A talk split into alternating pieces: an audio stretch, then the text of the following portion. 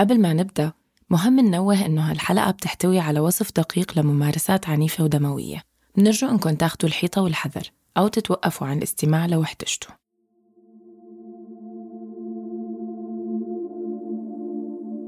الوضع زاد سوء يعني ما في حدا بالمدينة والقصف عم يزداد وصار نفسه في المزارع القريبة من المدينة فصارت المجازر عم تكتر أكثر يعني.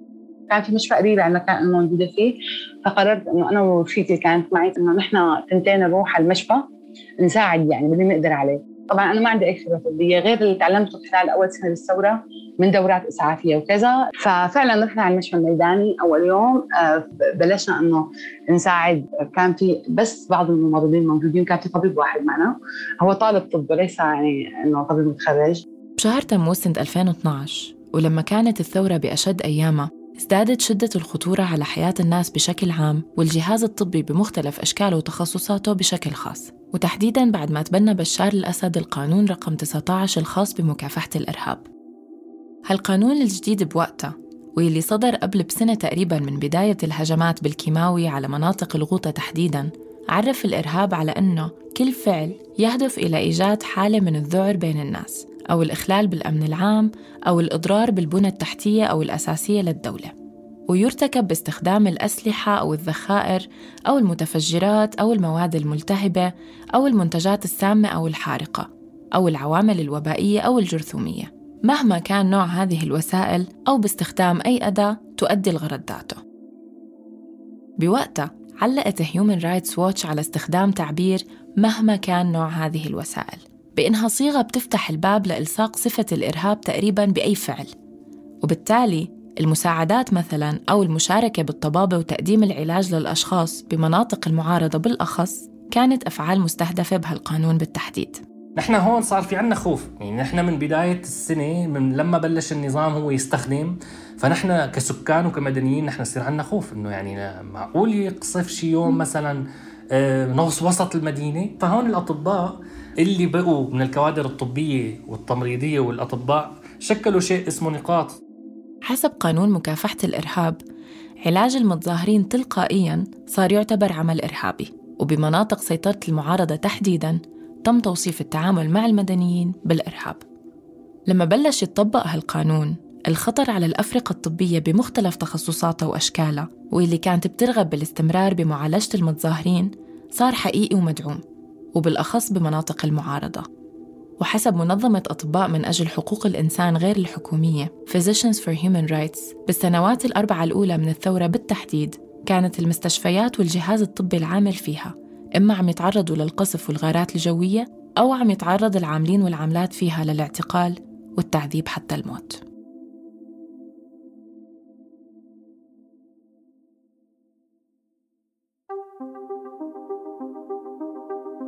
أهلا فيكم بالحلقة الثالثة من قيد المحاكمة عن متهمي وضحايا الحرب بسوريا.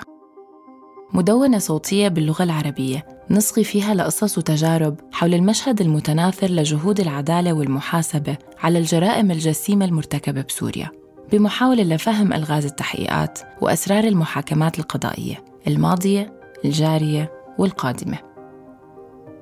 اسمي كريستينا كغدو ورح كون عم رافقكم خلال حلقات هالموسم يلي رح نصغي فيه لشهود وشاهدات أصحاب قصص صوت الشارع ومختصات وأخصائيين بالشأن القضائي والحقوقي. لنحاول نفكك ونحلل مع بعض لوين ممكن تاخدنا هاي المحاكمات وشو هو معنى العدالة بظل استمرارية رئاسة النظام السوري المسؤول عن انتزاعها.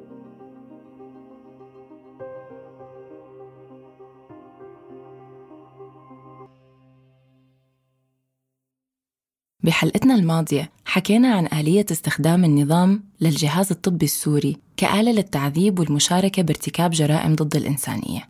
وبحلقة اليوم رح نتوسع بالحديث وننتقل للشق الآخر منه ونحكي عن العمليات العدائية الكبرى والممنهجة تحديداً اللي استهدفت المستشفيات والأجهزة الطبية.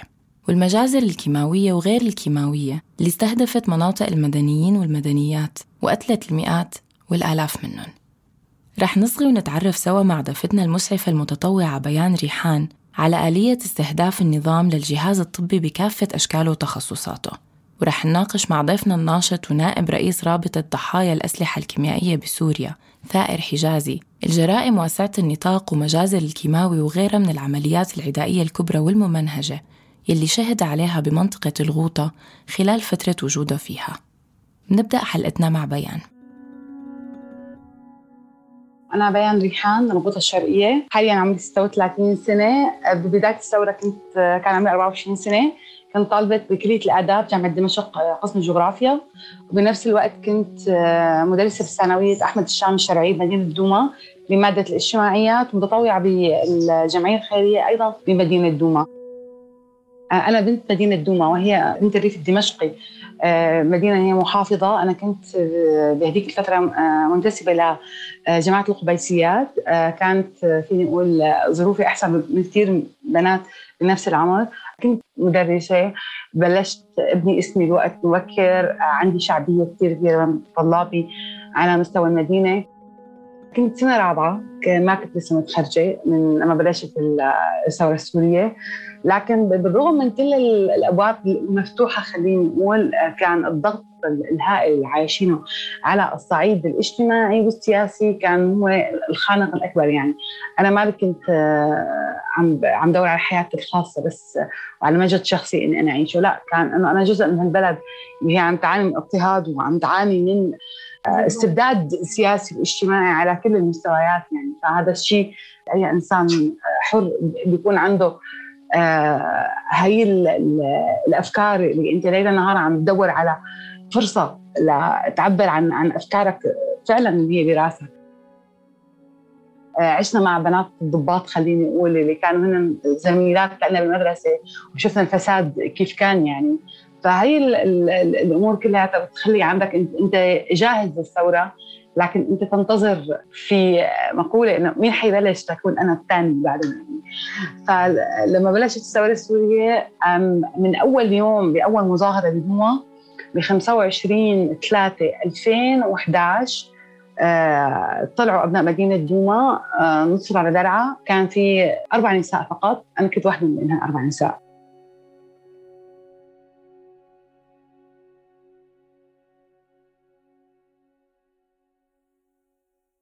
بيان من الناس اللي كانوا ينزلوا ويشاركوا بالمظاهرات. تم احتجازها مرتين. الأولى كانت حجز لعدة ساعات بعد مشاركتها بواحدة من المظاهرات.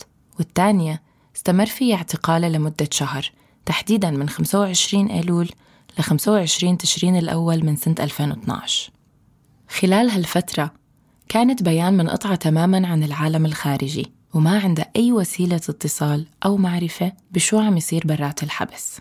سبب الاعتقال كان هو نشاطي السلمي بالثوره السوريه آه، كان أساسا هو كمين يعني كان النظام عمل اسمي من فترة وما طلعت بشكل عادي لا طلعت صفقة تفاوض.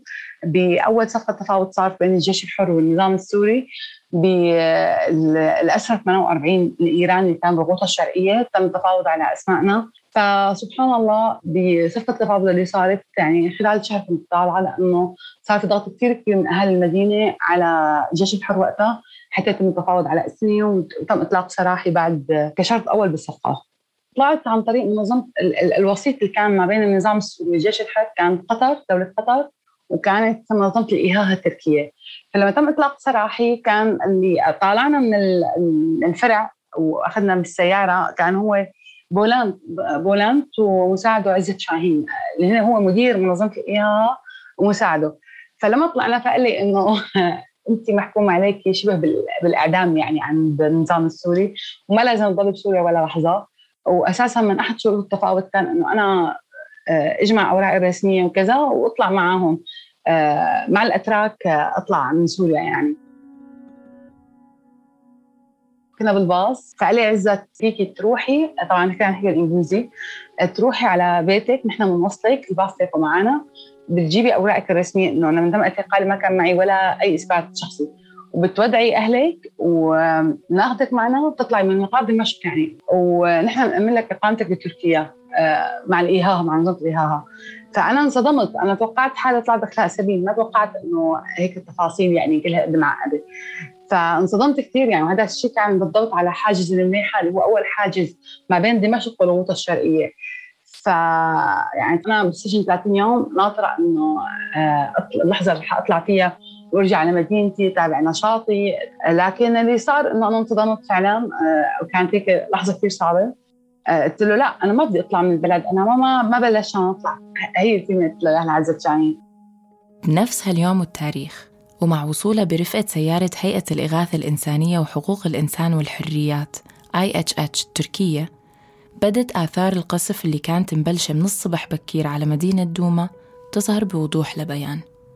بوقتها أعلنت الهيئة العامة عن تعرض دوما لقصف عنيف بالأسلحة الثقيلة من جهة شارع حلب وسط تحليق كثيف للطيران. بيان مثل ما ذكرت بحديثها رفضت أن تغادر مدينتها بوقتها. وبعد ما خبرت عزت شاهين بقرارها وصلتها سيارة المنظمة لأحد نقاط الجيش الحر. نزلت من الباص فوتوني جيش الحر على أحد البيوت آه، حتى بين ما أنه أقدر أفوت على المدينة. لهدي القصف لفتت على المدينة فكانت المدينة تقريبا 90% من أهل مدينة دوما كانوا نازحين طالعين من المدينة. كانت في مجزرة صايرة بأحد الأبنية وكان في مجزرة ساحة الشهداء. آه لما اقتحم أحد آه حواجز النظام بناية قتل فيها حوالي عشر أشخاص. منهم صديقتي تم قتلها هي وعائلتها وأغلب سكان البناية. ف يعني كانت الأحداث جدا سيئة ومجازر وقصف وكذا والعالم أغلبها مش موجودة. كان كان أهلي ناس كمان. لأنه أساسا المدينة كانت عم تتعرض لقصف كثير شديد. يعني ما ما في حدا.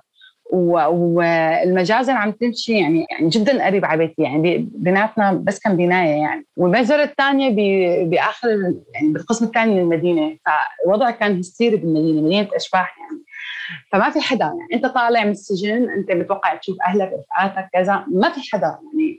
ما في حدا غير إنه أنت تطلع إنه شو شو بدك تساوي يعني بهيك. يعني ما كان الوضع سهل يعني. أساسا جسمي تعبان وطالعة بمجموعة أمراض من المعتقل يعني. فكان وضعي جدا سيء. حتى إنه صار معي خلل هرموني بقلب السجن صار معي عدة أمراض آه، هبوط ضغط آه، الجرب بسبب النظافه والأمل وكل القصص هي يعني. فالوضع كان كثير سيء أساسا. يعني زنزان كنت محبوسة فيه المنفردة كنت أنا ورفيقتي كانت هي عبارة عن متر ونص ب 50 سم يعني لتنتين والفتحة بس هي 15 سم فتحه التهوية يعني. فالوضع كان جدا سيء.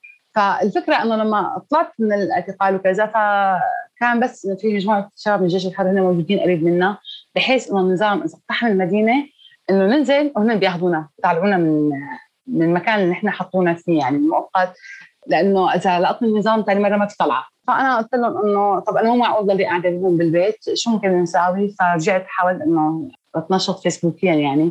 استمر القصف على دوما وزادت المجازر وأعداد القتلى وبيان كانت عم تشوف وتعيش كل هالظروف وبتدور على شي ممكن تعمله حتى تساعد وتدعم مدينتها والناس اللي ضلوا رغم تغيب أهلها عنها يلي اضطروا ينزحوا من دوما قبل ما تطلع هي من الحبس. بهديك الفترة كان في مستشفى ميداني عم يسعف ويقدم مساعدات وإسعافات أولية للمصابين والمصابات. وبسبب النقص الحاد بالكادر الطبي قررت بيان إنها تنضم للمستشفى كمتطوعة رغم شبه انعدام خبرتها بالموضوع. وقتها طوعت معها كمان زميلتها نور وبفضل دورات الإسعافات الأولية اللي أخدوها ببداية الثورة قدروا أنهم يبلشوا يساعدوا المرضى والمتأذين من المجازر اللي كانت مستمرة بالمدينة. فعلا رحنا على المشفى الميداني أول يوم آه، فبلشنا إنه نساعد. كان في بس بعض الممرضين موجودين كان في طبيب واحد معنا. هو طالب طب وليس يعني إنه طبيب متخرج. فبلشنا نشتغل فوقتها مستحيل أنسى هذا الحدث يعني. كان في عائلة من دوما كان في مزرعة من أحد المزارع القريبة من دوما وكان في فرن بمنطقة الشيفونية بالضبط. فكانت الناس واقفة على دور الفرن لتجيب خبز. فقام النظام ثلاث طيارات ضربت فاستشهد بهذيك اللحظة 17 شخص وأصيب العشرات. فجابوا المصابين على المشفى اللي عم بشتغل فيه. فلما جابوهم حطوهم فكان في صبية صغيرة عمرها حوالي 13 سنة 14 سنة حاطين على على السرير إيه، مصابة برجلها. فما سمعتها غير وأنا عم عم بشتغل بالإسعاف عم برقد فانه صارت تنادي لي انسرين انسرين فقربت عليها فطلعت طالبتي بالثانوية. اسمها رندا. طبعا هن اهلها المستشهدين 17 شخص من عائلتها. فمسكت إيدي وتقول لي إنه أنا لا تتركيني لحالي وأنا كذا وأهلي ماتوا كلهم أنا ما بعرف من ضل عايش وهيك. فهذا الموقف كثير كان يعني أنا بعتبره من أصعب المواقف اللي عشتها يعني بالثوره السوريه أنا كمدرسة بتشتغل لأنه هدول طلابك إنه حتى نحن بلشنا بالثوره إنه نلاقي لهم مستقبل أفضل من المستقبل نحن كان عم يستنانا فتتفاجئ تلاقيهم إنه مصابين وجرحى وشهداء قدامك يعني. كان موضوع كثير يعني ما ما بقدر أتجاوزه حتى الآن يعني. وهي فيما بعد هي الطالبه استشهدت يعني.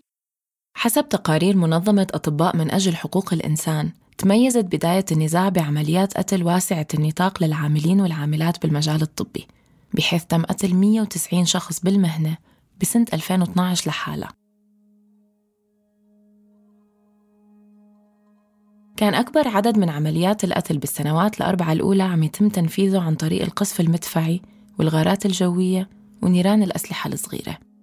تم أيضا خطف واحتجاز عاملين وعاملات بالمجال الطبي الشي اللي كان بيؤدي غالبا للموت خلال أو بسبب التعذيب أو عن طريق الإعدام. التقارير أفادت أنه بسنة 2015 بحلب هرب أو احتجز أو قتل أكثر من 95% من أطباء وطبيبات المدينة. والانخفاض بعدد الوفيات بالتخصصات الطبية ما بيشير بالضرورة لانخفاض شدة النزاع وإنما السبب على الأرجح هو تراجع عدد المهنيين الطبيين اللي ضلوا بالبلاد. الانخفاض الكبير بعدد أفراد الجهاز الطبي عموماً بيأثر بشكل مباشر على فرص نجاة المدنيين والمدنيات يلي بحاجة قصوى للعلاج. حتى نستمر بحديثنا مهم نتطرق لتوضيح معنى ومفهوم الأعمال العدائية الكبرى والجرائم الممنهجة. العمليات العدائية الكبرى أو الواسعة النطاق هي الجرائم اللي بتستهدف أعداد كبيرة من المدنيين والمدنيات دفعة واحدة. وعلى سبيل المثال بيتم تنفيذها من خلال الهجمات بالأسلحة الكيماوية أو عن طريق إطلاق النار أو الاعتداء أو القصف باستخدام الأسلحة الممنوعة. مثل القنابل العنقودية أو البراميل المتفجرة على المستشفيات، المدارس، أماكن تجمع المواطنين والمواطنات مثل الأسواق أو الشوارع الرئيسية المزدحمة. هالأعمال العدائية الكبرى تعتبر جرائم حرب مشينة، خصوصاً إذا تم تنفيذها بشكل ممنهج أو متكرر، وبالتالي بتم اعتبارها جرائم ضد الإنسانية.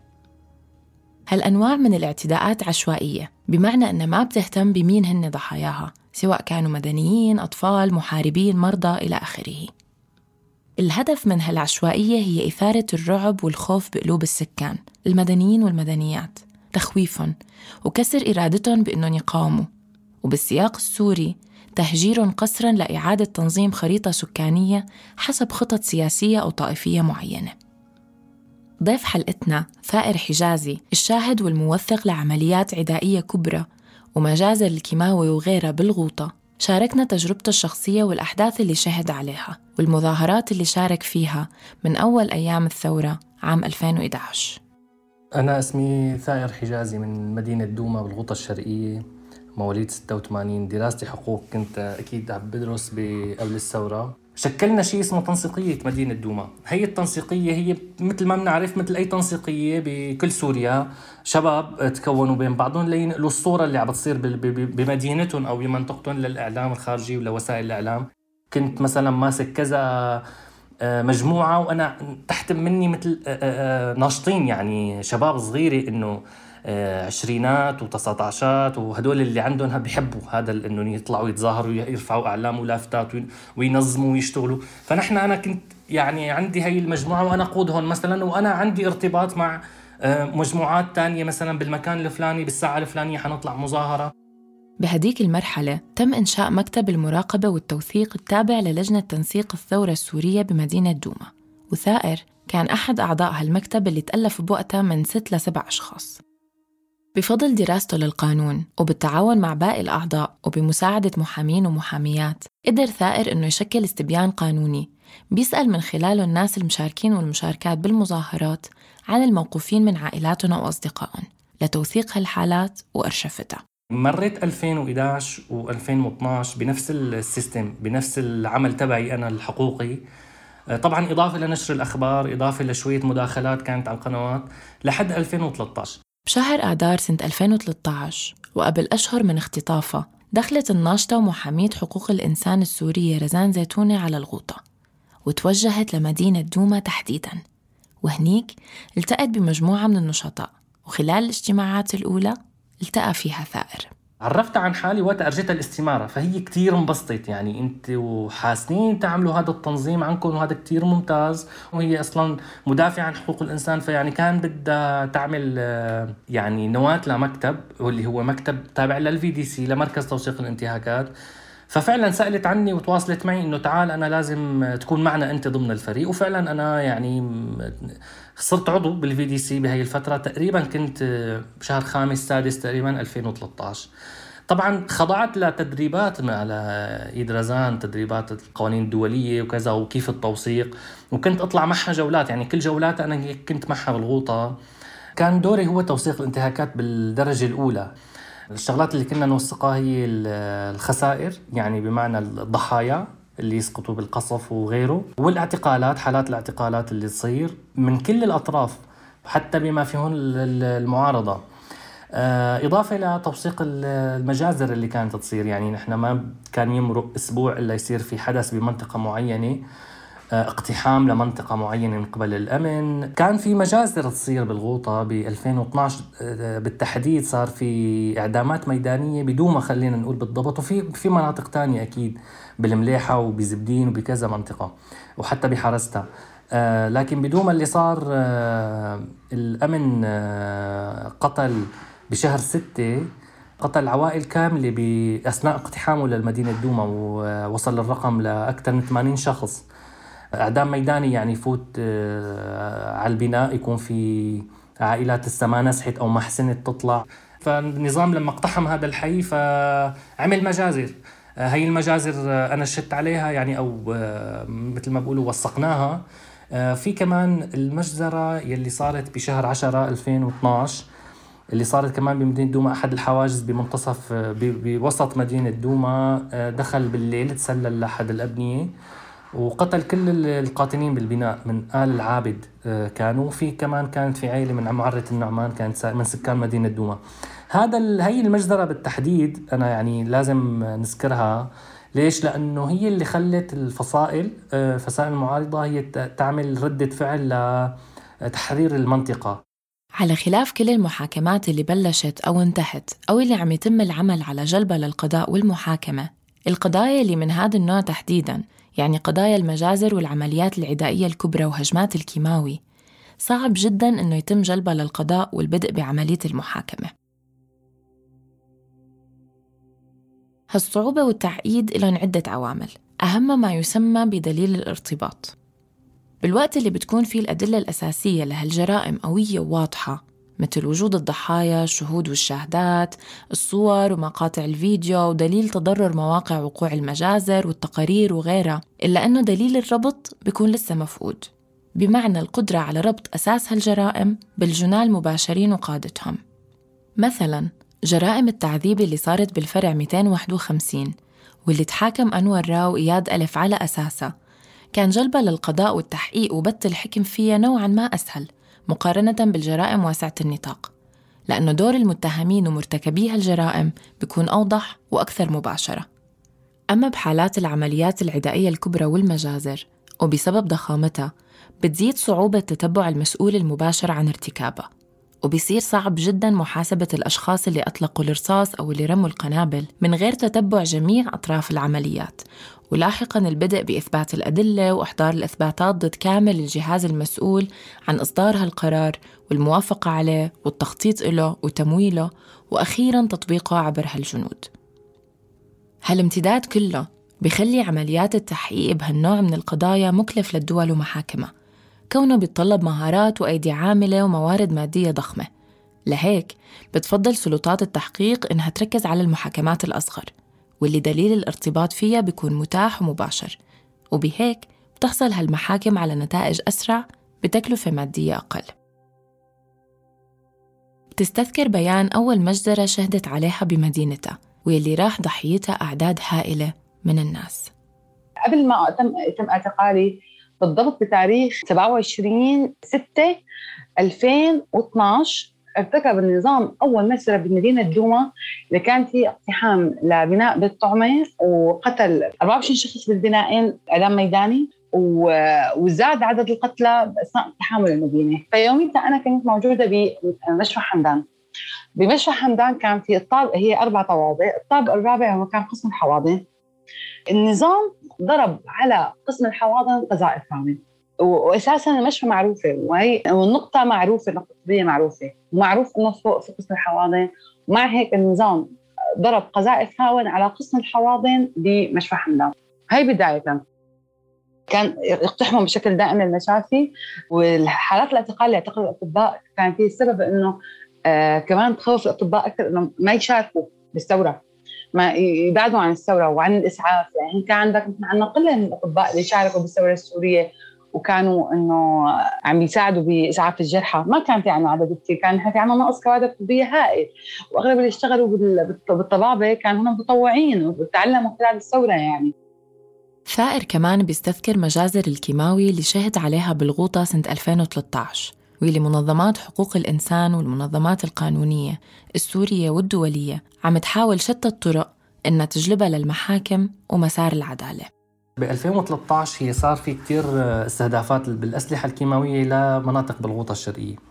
هذا الشيء لازم كثير مهم نذكره لأنه آه، ما ممكن أنه تنذكر مجزرة 21 آب بدون ما نذكر إنه هو النظام تجرأ وقصف مناطق ثانية بالسارين. يعني بالتحديد بغاز السارين لأنه الأطباء آه، حسب الأعراض اللي كانت تبدأ على المصابين كانوا آه، يحكوا شو نوع الغاز.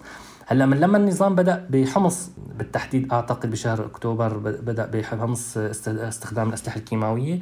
نحن بالغوطة استهدفنا بالكيماوي تقريبا من شهر 3 2013 بدأت الاستهدافات بمناطق شرق الغوطة اللي يصير فيها اشتباكات.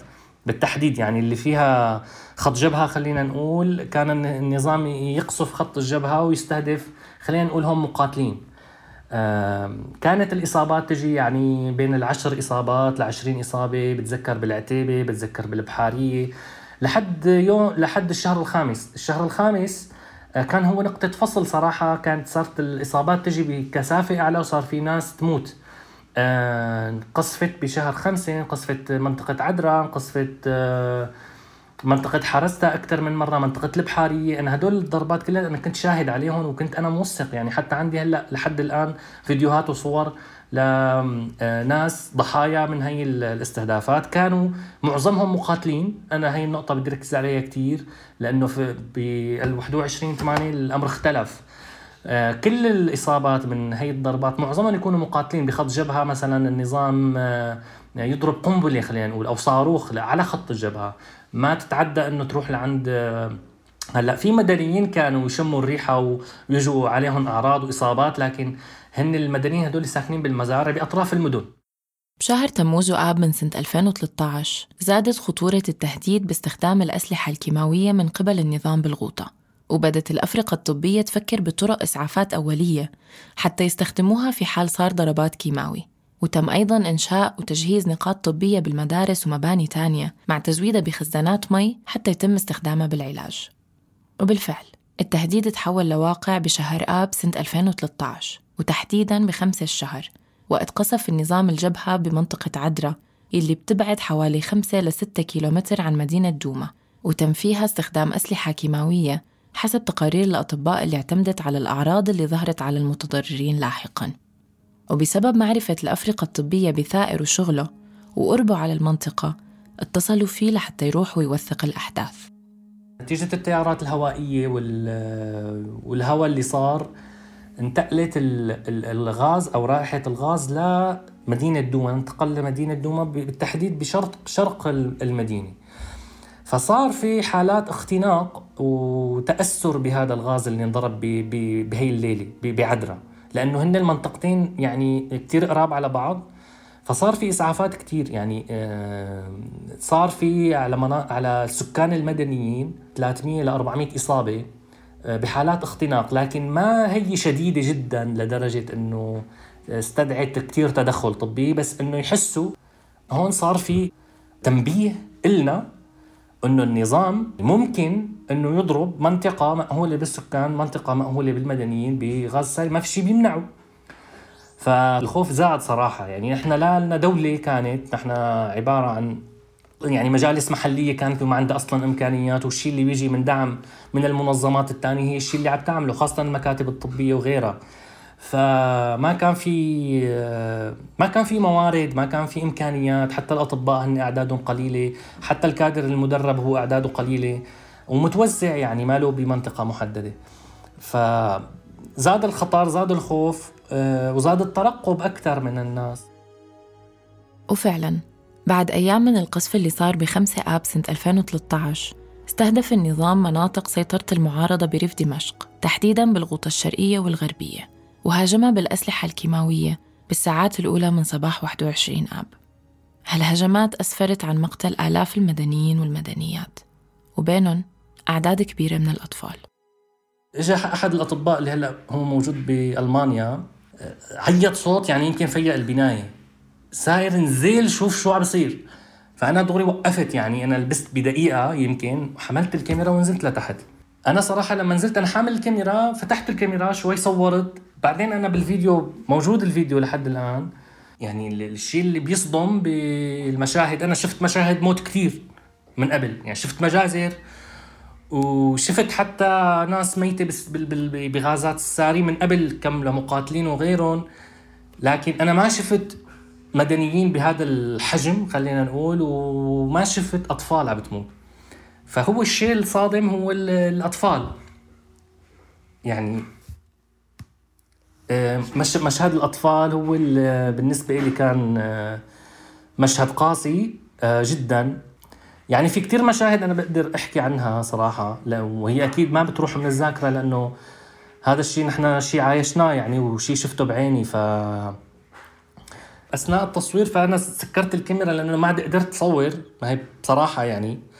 سكرت الكاميرا ل يعني لفترة. بتطلع إنه أنا شو ممكن واحد يعمل؟ إنه آه، عم بشوف الناس عم بتموت قدامه هو يعني هو أنا ما مدرب إني أنا أنقذ الناس وما عندي هي الخبرة ولا بعرف أصلا أنا بهيك وضع شو ممكن أعمل. إذا طفلة قدامك عم بتموت أو طفل شو ممكن أنت شو ممكن تساعده؟ ف يعني حسيت بحالة العجز. يعني بجوز بجوز فترة من الفترات انه الواحد يلوم حاله إنه بلا التصوير كان إنه يركض على حدا ينقذه كان يمكن أفضل. بس بعدين يعني هي الرسالة اللي ممكن واحد كان ينقلها بهذيك الفترة هو فعلا الصورة. الفيديو هذا ممكن يظل للتاريخ لكل الناس المجتمع الدولي وغيره وباقي الناس إنه تعرف الحقيقة وبتعرف آه، إنه كيف النظام استخدم السارين واستخدم الأسلحة الكيماوية بالقصف على ناس مدنيين.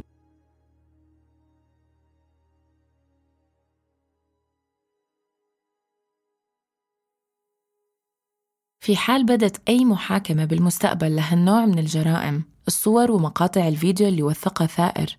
ممكن إنه يتم استخدامها كدليل على ارتكاب هالجرائم. رغم الضجة الكبيرة اللي أحدثها الهجوم الكيماوي عالمياً وأعداد الضحايا الهائلة من المدنيين والمدنيات الهجمات واسعة النطاق والممنهجة ما وقفت. وظلت بيان تشهد على هجمات ممنهجة واسعة النطاق على مدينتها تحديداً والمدن المجاورة إلها لحد 2018 قبل مغادرتها القسرية للبلد. تقريبا هو من نهاية 2017 النظام بلش يصعد حملته على الغوطة الشرقية. لكن ما ب 18 2 2018 النظام حرق الغوطة الشرقية حرق مع روسيا. فأنا بهي الفترة كنت موجودة بمجلس محلي مدينة دوما مستنفرة مع أعضاء المجلس. آه، إضافة للعمل الميداني بتوزيع الأكل لأنه كانت الناس بالغوطة إلى أربع أشهر قاعدة بالأقضية يعني ما في أكل ما في شرب غير الأكل أنت يعني المنظمات تقدر توصل لهم إياه بسبب القصف اللي عم يصير. ضلينا هيك لآخر يوم بالغوطة لما تم إنه صدر قرار بتهجير القصريه من الغوطه الشرقية. فطلعت أنا كنت بأول قافله طلعت من مدينة دوما طلعت أنا بأول باص مو بس بأول قافله لا بأول باص يعني. طلعت وما ما يعني بصراحة ولا درت وشي ابدا لورا إنه كل شيء شفته قصف مجازر آه، اعتقال فقد استشهاد كل شيء كل شيء حصار. بعد سبع سنين إنه يتم أخذ قرار دولي اقتلاعك من أرضك من بيتك ومن المكان اللي كنت عم تضحي كرماله بحياتك. وقرار دولي هو بالنهاية إنه أنت ما لك علاقة أنت يعني بتحس إنه بعد ما إنه الثورة حسستنا إنه إحنا أصحاب قرار بتغيير مصائر بلداننا اللي محروقة. ف آه، ببساطة تم اتخاذ قرار دولي باقتلاعك. بس تحس حالك بيدق حرب ما أكثر من هيك يعني. فطلعت بالباص ولا حتى درت وشي ويا طلعت على المدينة. كان إنه عندي من الذاكرة ما يكفي عندي من الذاكرة ما يكفي. فطلعت على الشمال السوري وصلت لإدلب. فكنت مقررة إنه تابع حياتي بمعركة النعمان حتى أتوفى يعني حتى أستشهد. آه وخاصة أنا كنت أنا واثقة إنه النظام حيقتحم معركة النعمان قريبا يعني. ضليت بالمعرة سنة تقريبا تسع أشهر لسنة لكن بهي الفترة انطلبت لجبهة النصرة هيئة تحرير الشام عشان تكمل معنا. يعني انطلبت هيئة تحرير الشام تم تعليم اسمي لغرض اعتقالي فاضطريت إني أهرب لتركيا من تحت آه، كي لا أعتقل عند الهيئة. فطلعت على تركيا. يعني بعد فترة قصيرة من وجودي بتركيا تعرفت على زوجي وتزوجت وطلعت على ألمانيا. حسب بيان جبهة النصرة عممت عليها بتهمة تحريض النساء ونشر أفكار العلمانية والديمقراطية. ثائر كمان نزح من سوريا بنيسان 2018 وحالياً عايش بفرنسا وعم يبحث عن أجوبة ويحاول يلاقي من وين وكيف بده يبلش حياة جديدة بالبلد الجديد. يعني لحد هلأ ما أنا ماشي في الطريق يعني إلي بأي شيء بشغل ولا بأي شيء ليش؟ لأنه في كتير قصص يعني متعلقة. ما بدي لوم الناس التانيين ولا بدي لوم المجتمع السوري أو خلينا نقول المنظمات وكذا لكن نحن كضحايا وكناجين اللي انعمل لنا هو قليل جدا. ولا على أي صعيد كان هو شيء مرضي. أنا ما بدي يعني استغل المنبر اللي هلأ أنا عم يعني عم بحكي من خلاله لاني هاجم حدا. لا أنا ما بهاجم حدا أنا بحكي بمنتهى الصراحة. حسينا إنه نحن خاصة بعد التهجير تركنا. يعني أنتم إيه كنتوا أدوات لتنقلوا لنا شيء من جوا وخلاص انتهى دوركم. الله يعطيكم العافية. فنحن عم نبدأ عم نحاول نبدأ نحاول نتعافى من الشيء اللي نحن أصلا هو هلأ موجود وكذا. بس ببطء بحسن أعترف إنه هو ببطء. وما لحد هلأ حاسس إنه هو هذا المسار اللي أنا لازم كون فيه أنا حاسس إنه أنا بدي شغلات تانية بس ما عم بحسن حققها لأنه كثير أنا عندي ست سبع سنوات هن هدول راحوا من عمري ما في شيء بيعوضهم آه، وإضافة لإنه أنا شخصيا يعني أنا أبي استشهد وأخي استشهد ويعني أنا متعرض لصدمات أخرى ضمن العيلة حتى. ف وبيتي وغيره كله راح. فيعني عدة أشياء كثير صعبة بالنسبة لي. ما بعرف قديش ممكن يعني آه، ممكن إنه الواحد يمشي بغير هذا الطريق. رغم كل التعقيدات المرافقة لجلب قضايا العمليات العدائية واسعة النطاق والممنهجة للقضاء والمحاكم إلا أنه كثير من المنظمات غير الحكومية السورية والدولية حاولت تفهم الآلية حتى تساعد بجلب الشكاوى والقضايا للمحاكم. على سبيل المثال بألمانيا وفرنسا والسويد تم رفع قضايا جنائية متعلقة بالهجمات بالكيماوي اللي صارت سنة 2013 وحالياً عم يستعد محاميين ومحاميات سوريين ودوليين لرفع قضايا أمام المحاكم الأوروبية ولجان الأمم المتحدة فيما يخص الهجمات على المستشفيات والمنشآت الطبية اللي نفذتها القوات الجوية السورية والروسية على مر السنين. بيبقى الوقت والمدة اللي بتتطلبها التحقيقات المعقدة هو الفاصل. لنعرف إذا كانت كل هالجهود رح تؤدي لمحاكمات بالوقت القريب.